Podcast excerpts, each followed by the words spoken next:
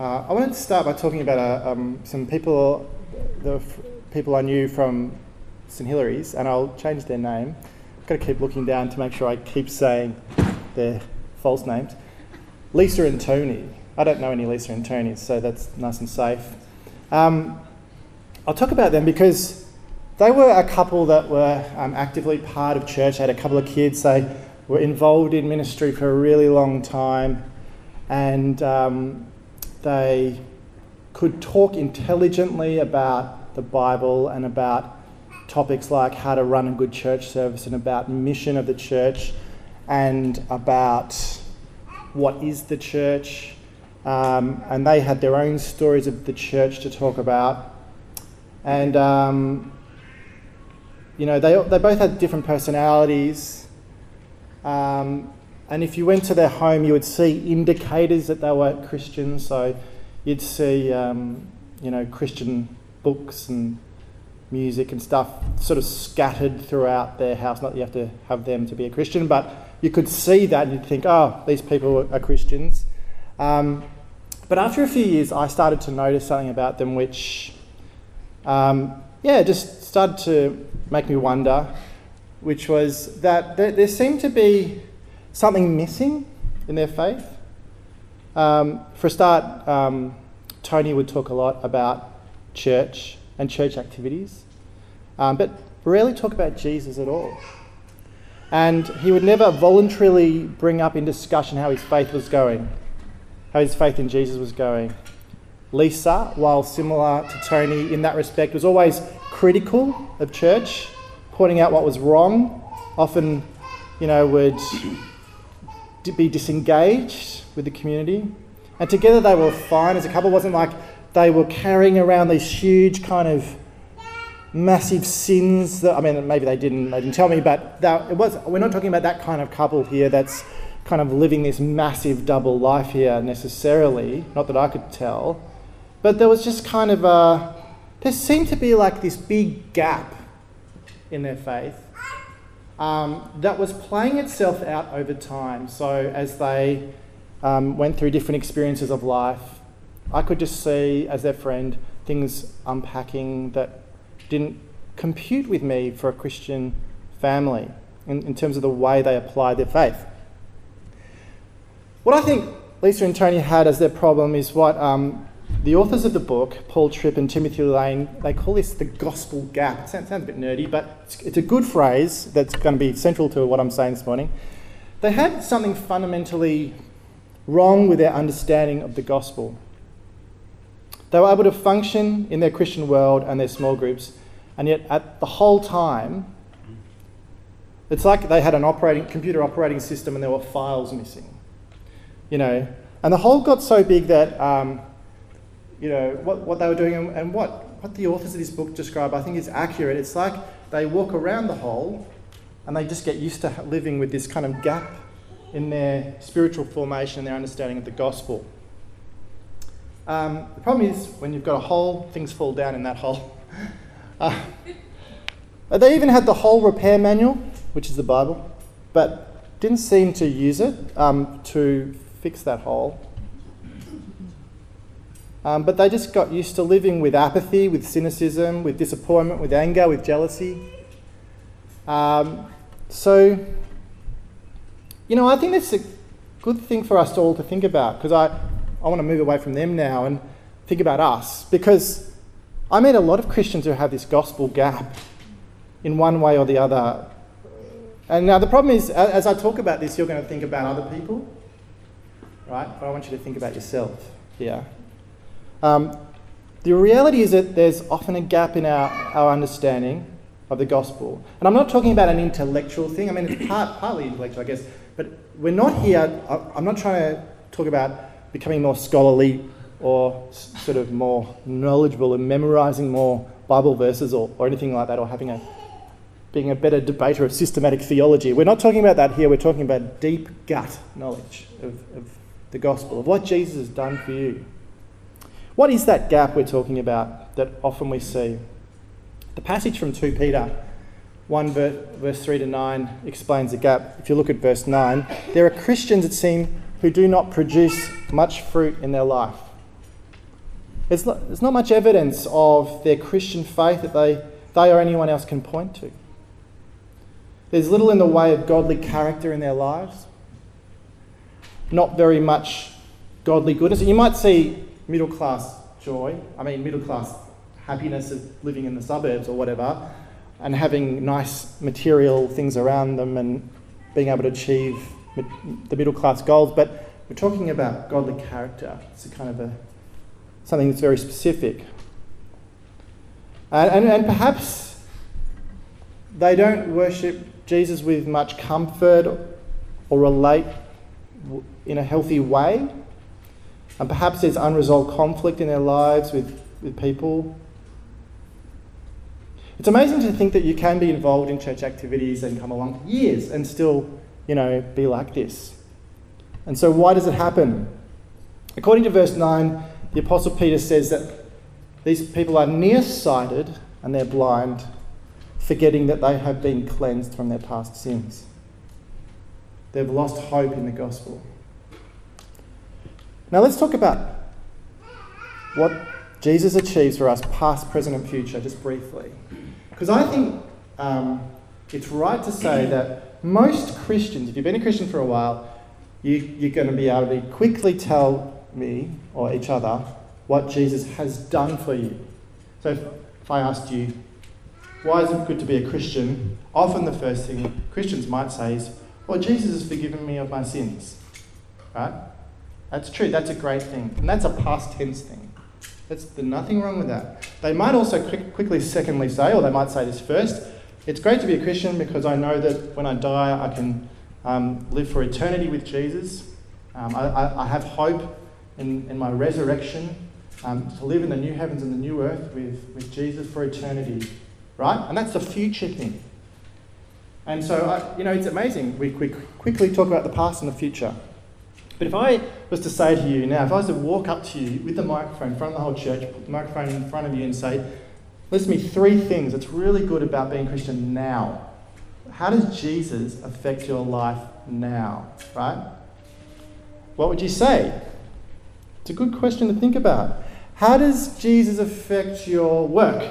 How does Jesus affect your family life? How does Jesus affect the way you spend your money? How does Jesus affect your character now? How does Jesus affect your thought life, your sex life? I, I wouldn't ask you to say that in front of the whole church, but um, you know, can you answer those questions? And I, my guess is that for many of us, if we were asked by a friend spontaneously, you know, in the elevator, how does being a Christian affect you now? You might struggle a bit. You might say, um, oh, I'll get back to you. Uh, yeah, it's just really good to go to church. Yeah, it's great, you know. And uh, oh, four three, see ya. You know, stepping out. Um, how do you go of connecting your everyday life to your faith in Jesus? Seems like there's a, the problem that can occur is um, spiritual, kind of a spiritual blindness when we haven't quite really got a grasp of that how Jesus is impacting our lives in the now. For a start, your identity can be a problem. You, you may not have the right perspective on who you are.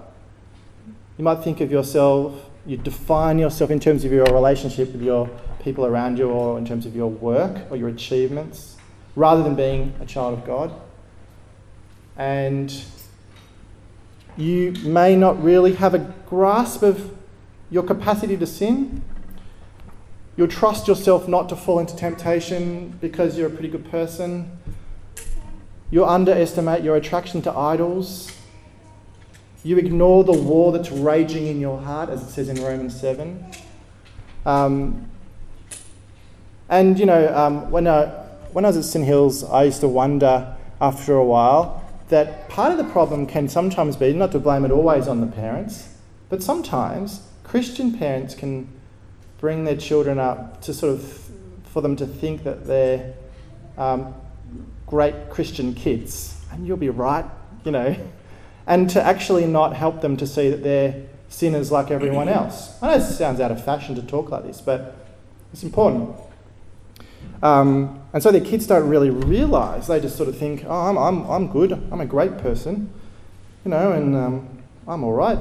And so everyone's shocked when the Christian kid starts pushing the boundaries. It starts off, they rock up to church with a mohawk. What's going on here? There's nothing wrong with having mohawks. But you, you can see, ah, the Christian kids pushing the boundaries. They go clubbing. Nothing wrong with clubbing necessarily. Depends what you're doing when you go clubbing. If it's a good club or a bad club. They get a funny haircut. They start drinking. There's nothing necessarily wrong with alcohol as such, but what's going on? They become sexually active. They're exploring who am I? What's my moral boundaries?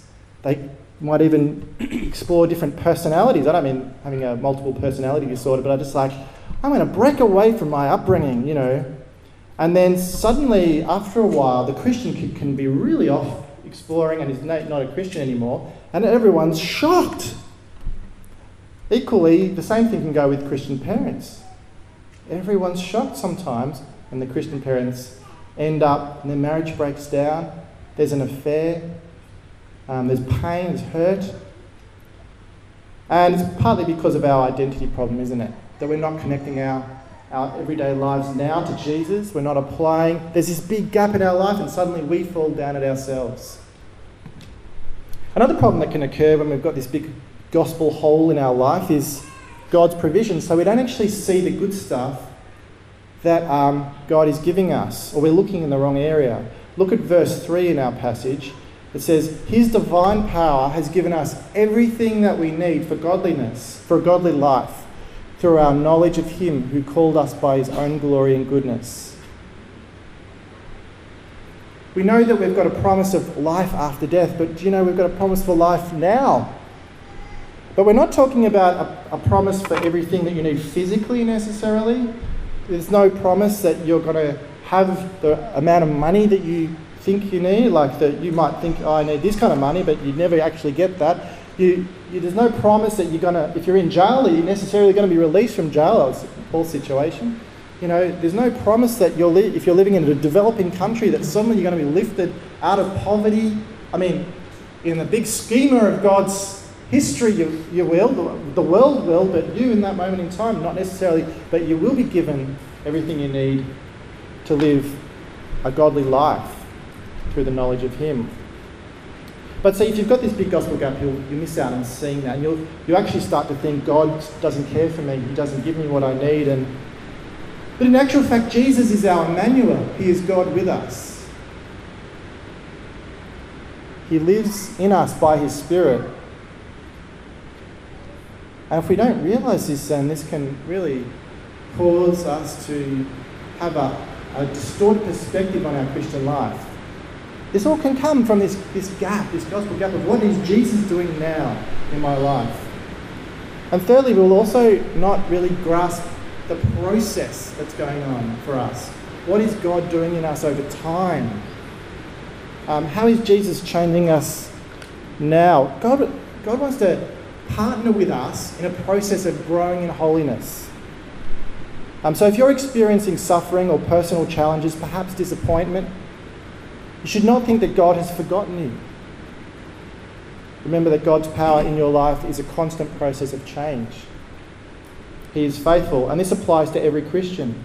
This is what we should expect change over time. You can't necessarily see what's around the corner. And then you'll get to later in life and you'll, look back and you'll see, oh, God was working in my life, I just didn't realize it.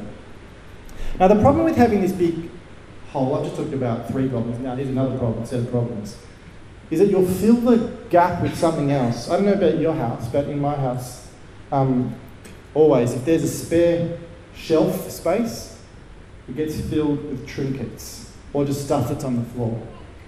And we fill it. There's not enough books, we fill it um, if you've got a spare bedroom, it's often the junk room, right?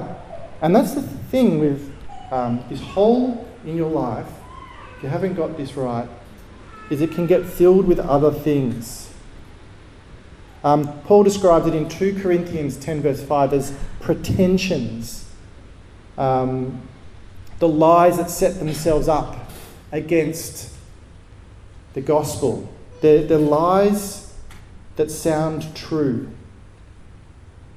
Um, so um, it's not that you fill up the hole with lies that are obvious. Like if I was to come and say to you, I'm really a Russian spy, you'd know that's not true, right? Some of you would be going, no, maybe he is. No, but really, you'd know it's not true. But if I rocked up in my gym clothes and said I was a marathon runner, you might think that might be true. You might laugh at me as well.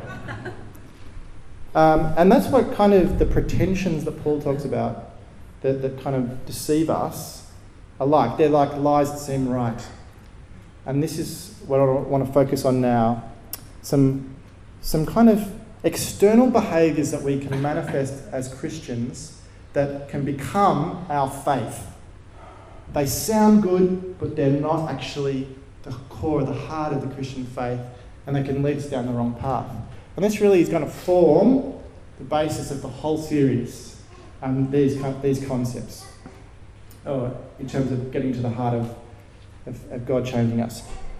Formalism is one of these kind of pretensions that fills the hole. Formalism is where you fill your life with church activities. You might be busy being on rosters, um, having church meetings, duties, doing all the right things, and you, you give financially and you go to the groups and you know everyone's name.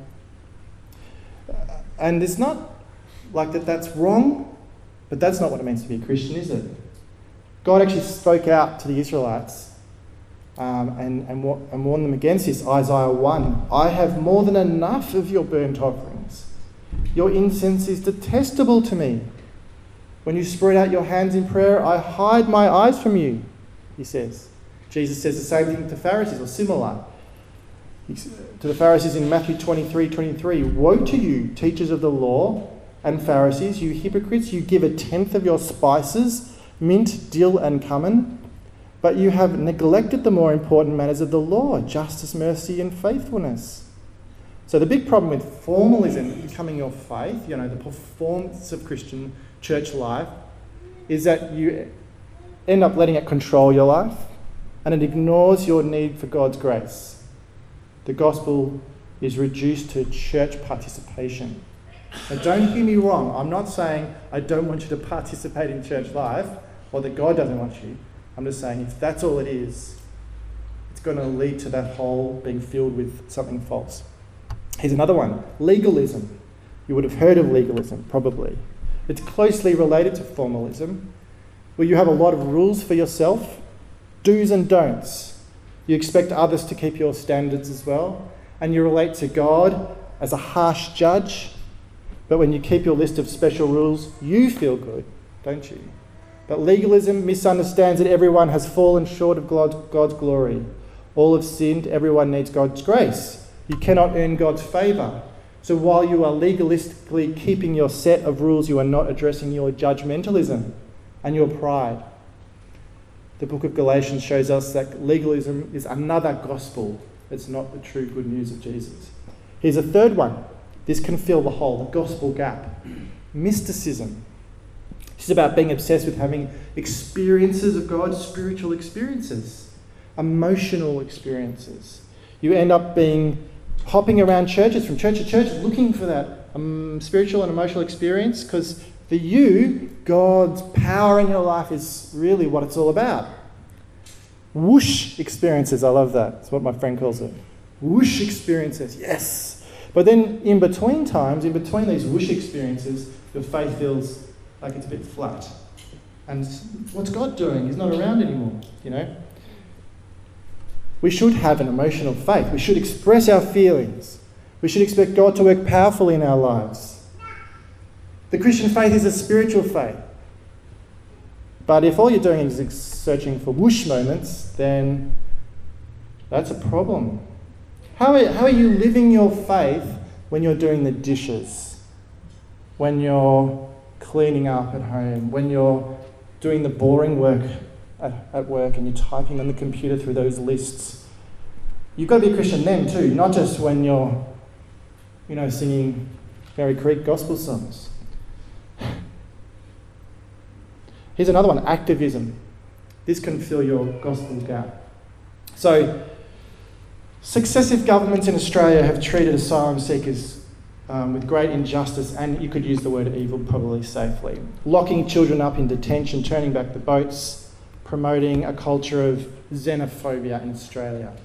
And you might be passionate about this, and this might be your thing, and you campaign against it, and you, you know, you might sit in the politician's office and do a peaceful protest, and you might go to the rallies, and you might write letters, and you might picket at things, you know, politicians, and this is all good and important, right? Do it. Christians should be politically active. We should be speaking against injustice. And we should be a pain in the neck for our politicians. That is right. But for those of us who are passionate about justice causes, there is a real danger that that becomes our faith. Other causes are like it the environment, you know, foreign aid. Let's pursue these things, but they're not the gospel. We can easily forget about our joyful pursuit of Christ, our need for Jesus. You know, the, the fact that we are sinners in, in need of Jesus' forgiveness and Him working in our lives every day. That love and peace, that can just go out the door. There's there is evil around us, but actually, there's also evil in us, says the Bible. Evil that needs the healing power of Jesus. We need humility, we need God's grace. So there's one, another one activism. Five, biblicism. biblicism is the very hard to, de- hard to detect worship of the Bible. You should love the Bible. It's good to read the books about the Bible, commentaries, or, you know, like the one we're using today. Um, I have hundreds of books about the Bible on my Kindle and hard copy, and I have a lot of translations of the Bible. And I've even got a collection of Bible based DVDs, which are very cheesy. You might find yourself using phrases all the time like good theology, bad theology, biblical worldview, pre mill, post mill, a mill, reformed, neo reformed, five point, 4.5 point, limited atonement, unlimited atonement. And that's okay, you can use those phrases, just not, you know, at the dinner table. You could be the smartest Bible person in the world and also misunderstand the gospel. Because understanding the gospel really comes from knowing Jesus, not knowing about Jesus. See the distinction? Instead, instead of humble service of the church community, instead of being an encourager of the minister's sermons, Instead of sitting down with some of the kids to help them understand the Bible, the biblicist will be the person whose gospel gap is filled with worship of the Bible. And they just study and debate and think. They've mastered the word, but the word hasn't mastered them. It's a good catchphrase. Mastered the word, but word hasn't mastered them. That's not from me, that's from the book. Six, psychologyism. You might always be looking out for the hurting person at church. This is important. You might be passionate about pastoral care and want your church to have a, a tight pastoral care system, right? That everyone follows. And this is important. The church needs people who are passionate about pastoral care. In fact, we all should be passionate about that. But while you are meeting up with others, you yourself often feel hurting as well, and that you need others to be meeting up with you, and you might start to feel angry sometimes. Why, why is this church just not loving? You know, you might have heard that phrase before. It's not a caring church. What has happened is Jesus has subtly become, for you, a therapist to help people. He's stopped being your saviour and, he's, and your identity perhaps is slipping into being a hurt person and you almost look for other hurt people and you enjoy in a strange way, in a weird way, being a hurt person Together we can be hurt people together. You've become perhaps self absorbed, demanding, and sometimes even critical of others who don't emphasize with you and with others.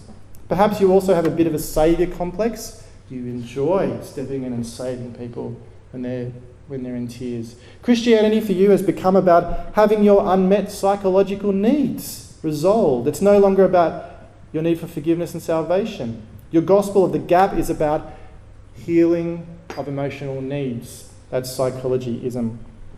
And lastly, socialism. Nothing to do with the politics. Social ism is uh, I remember one of the last pastoral conversations I had at St Hilary's when I was there was went like this. The person admitted to me that, you know, I've been here for over 10 years and really what I've realised is I love the people. I love the congregation. And that's why I come. And now that's not a bad thing. You should love the people and you should love the congregation. But that's all it was. And they admitted that. They said, really, I can give or take Jesus. But I just love the friends that I've got here. Now, for many people, that's true. Um, they don't necessarily say it out loud. Um, the church is supposed to be your spiritual family, but Jesus is supposed to be at the centre. You can go away on camps together, off to your community group, and you can have great conversations after church. But then what happens if your friends move on? What happens if um, you find another group of friends that are even better? What happens if you've got a group of friends over here that are just like you and you all just love sitting around and talking about your favourite bands? And at church, you've got really daggy people who are annoying and just talk about the same topics every week and have smelly breath. Well, you'll probably end up going to these people, won't you? Um, but that's not what being a Christian is about. You love people despite who they are, despite who you are. Uh, and your gospel has got a big gap in it, hasn't it? Church has become a social club, so you just ignore the difficult people. Your identity and purpose becomes about the community, not about Jesus. So you just look for the right community. So there you go. Formalism, this can go in the whole. Formalism, legalism, mysticism, activism, biblicism, psychologyism, and social dashism. So there's a lot there. We need to fill the gap with the true gospel. That's what we need to do. And we're going to spend the whole series talking about this, so I don't, I'm not going to go into huge depth about that now, but I'll just list the basic things. We need to look at the extent of the gravity of our sin. You might know intellectually the doctrine of sin, but do you know it in your heart and that you really need Jesus? That needs to go in that hole. And we need that because if we have this sober view of our sin, we'll see how good news the gospel is. There's actually bad news in the gospel. Bad news in the gospel is you've actually fallen short of the glory of God. Here's the good news though Jesus is your Saviour. He will give you His righteousness if you have faith in Him. Secondly, the centrality of the heart. God wants to master your heart. That needs to go in the, in the hole, the, the, the gospel gap hole. And by your heart, I mean your deepest self, the organ that produces your character and personality. This is where lasting change occurs. Thirdly, what should go in the hole is the present benefits of Christ. So, the hope of every Christian is Jesus Christ. We can live in courage and hope because Christ lives in us. He rules all things and He has put His enemies under His feet. Our hope is not in mastering the Bible necessarily or solving the problem of asylum seeker policies or having a perfect pastoral care system or keeping all the Christian rules of life, but our hope is in Christ who lives in us. Fourth, God's call to growth and change Put that in the hole. We know our past is in Jesus. We know our future is in Jesus. Know that the now is in Jesus too. God is calling us to change by the power of His grace. He doesn't want to change us to become good middle class people, He wants to change us to become Christ like. Look at verse 4 from our passage, 2 Peter 1. Through these, He has given us every great and precious promises so his, his very great and precious promises, so that through them you may participate in the divine nature, having escaped the corruption in the world caused by evil desires. And lastly, a lifestyle of repentance and faith. If you want to start experiencing change, then this is going to be a, a daily thing of realizing who you are and your need for repentance and God's power in your life. You know, as you get older, you might not have thought about this, as you get older, your, your world gets bigger, and so does your gospel get bigger. So Leo's four, his world is this big, and his gospel is this big too. And he just sings the songs and talks about Jesus and reads the kids' books, and that's exciting. But when, he, when he's in high school, his world's going to have expanded, and his gospel has to fill in that hole, doesn't it? It has to fill in that, that bigger circle. He's going to be exploring more complex issues of life. And when he's a, you know, in his 20s, he's going to have complex things going on, relationships and career and what God want me to do with my life, and you know, um, as he becomes a full-time worker, as he becomes middle-aged, as he might go through some health problems, as he gets close to retirement, the world gets bigger and bigger, and if that gospel doesn't expand into that gap, well, there's a problem. That's why there's a process and there's a constant need for constant repentance and constant asking of God's grace to give you that perspective on that expanding world through your life. It keeps going. I, I, I remember um, as we, uh, you know, as I was talking to Patty right at the end of her life, just thinking about, yes, a person approaching death, they've got as far as they can go in terms of that, that perspective on life and how the gospel fills that. That's, that's what happens to us as Christians. So, in conclusion, this is a quite a heavy start to our series. A lot of content, and it's my longest sermon I've ever preached in Merri Creek if you've come for the first time. It's not normally this long. But I'm excited about it. It's important. We need to face up to these big issues our idols, our insecurities, our fake gospels that we have used to substitute for the real gospel but all of this is to bring us back to Jesus. It's not to make us feel bad, it's to know Jesus, to realize the power of his life, of him in our lives, his love and grace in our lives. All of this is to experience real change in our life, to become more like Christ.